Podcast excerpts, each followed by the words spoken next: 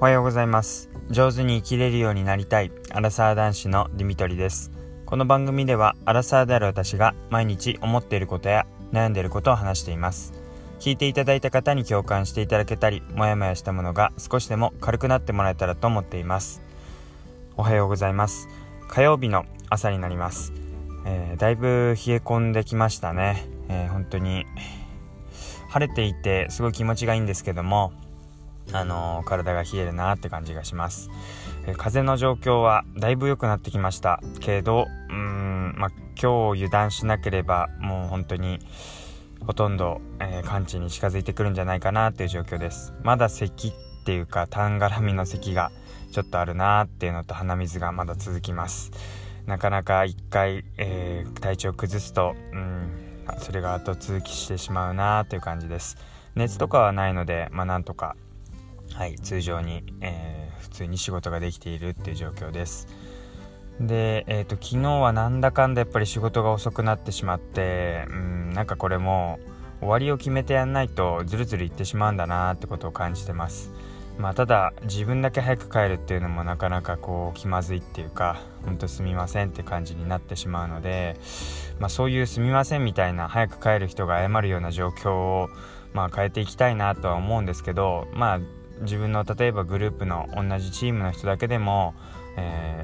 分担して、その人たちが今日終わらせる分は終わるっていうぐらいになるように、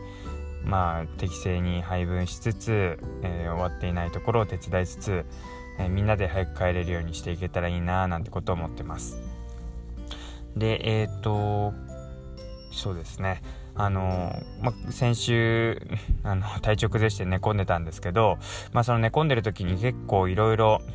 こんなことあったんだなって自分でも忘れてるような過去の思い出を思い出したり、夢の中ですかね、夢で似たようなシチュエーションが出てきたりとかして、いろいろと思い出すことがありました。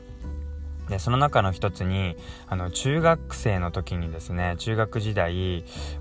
塾に通っていました。なんでかわかんないですけど、中学1年の時から中学に入ったら順位がつくらしいとか、定期試験っていうのがあって、そこで成績が左右するらしいなんていうのを聞いて、やけに意識高くですね、中学1年生から塾に行っていました。実際それで、宿題を全然やっていなかったので、もう塾に行ってはもう行くだけで OK みたいな本当は宿題をやったり自分で復習して力がついていくんですけど、なかなかその復習をしなかったので、あまり身になっていなかったなって今になって思うんですが、言い訳としては部活とか、あと普段の生活の中で本当にいろいろ人間関係っていうんですかね、普段生活していくだけで一生懸命だったので、そんな塾の入る余裕がなかったっていうのが正直なところです。ただその塾の中でいろいろあったんですが、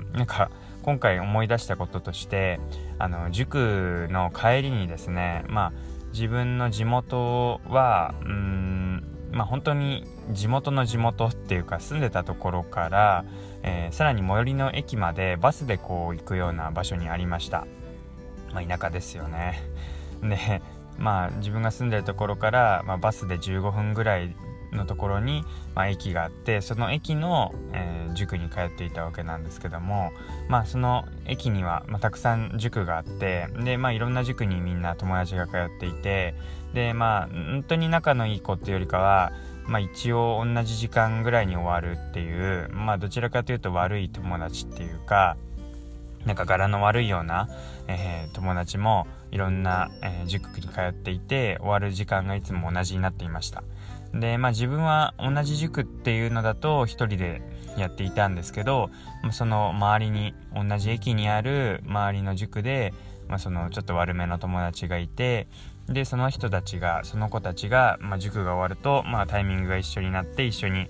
バスに乗ってまた帰っていくっていうような、のをやっていて、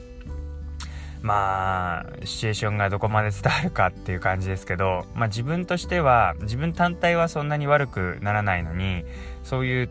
悪めの友達とつるむと一緒になって、ふざけたりとか、一緒になって周りに迷惑をかけるようなことをやってしまうっていうような、もう完璧に金魚の糞タイプの、中学生でした。で、どんなことがあったかっていうと、例えば、バス、ちょうど駅で並んでちょうどバス待ちをしている時に、前の方の友達がいたら、その列に並ばずに前の方でこう横入りをするっていうような、そんなことをやっていました。で、逆にこう自分が並んでたら、こう後から友達がやってきて、おー何々みたいなことになって、なんかもうそのまま普通に話しながらスーッと横入りしていく。もう後ろに並んでいる人からすると、1人だと思ってたのが急に10人ぐらいになったりするんで、迷惑ですよね。で、またなんか中学生なんで、なんとも言いづらいような、そういう年頃です。なので、周りとしてはサラリーマンは仕事疲れで帰ってくる中で、そうやってうるさかったり横入りするやつがいて、すごい迷惑だったろうなって今になって思っています。で、その時にこう忘れられないというか、忘れてたんですけど、不意に思い出した記憶として、自分がちょうど、横入りしたっていうか、一緒に友達と歩いて帰っている時に、並んでいる友達がいて、おーなんとかみたいな、お疲れみたいな感じで横入りしたことがあったんですね。で、そしたら後ろに並んでいた、当時40後半か50代ぐらいのサラリーマンが、自分の顔を見て、ちょっと怒ったような感じで、横入りされたんで嫌だったでしょうね。で、後ろの人からすると、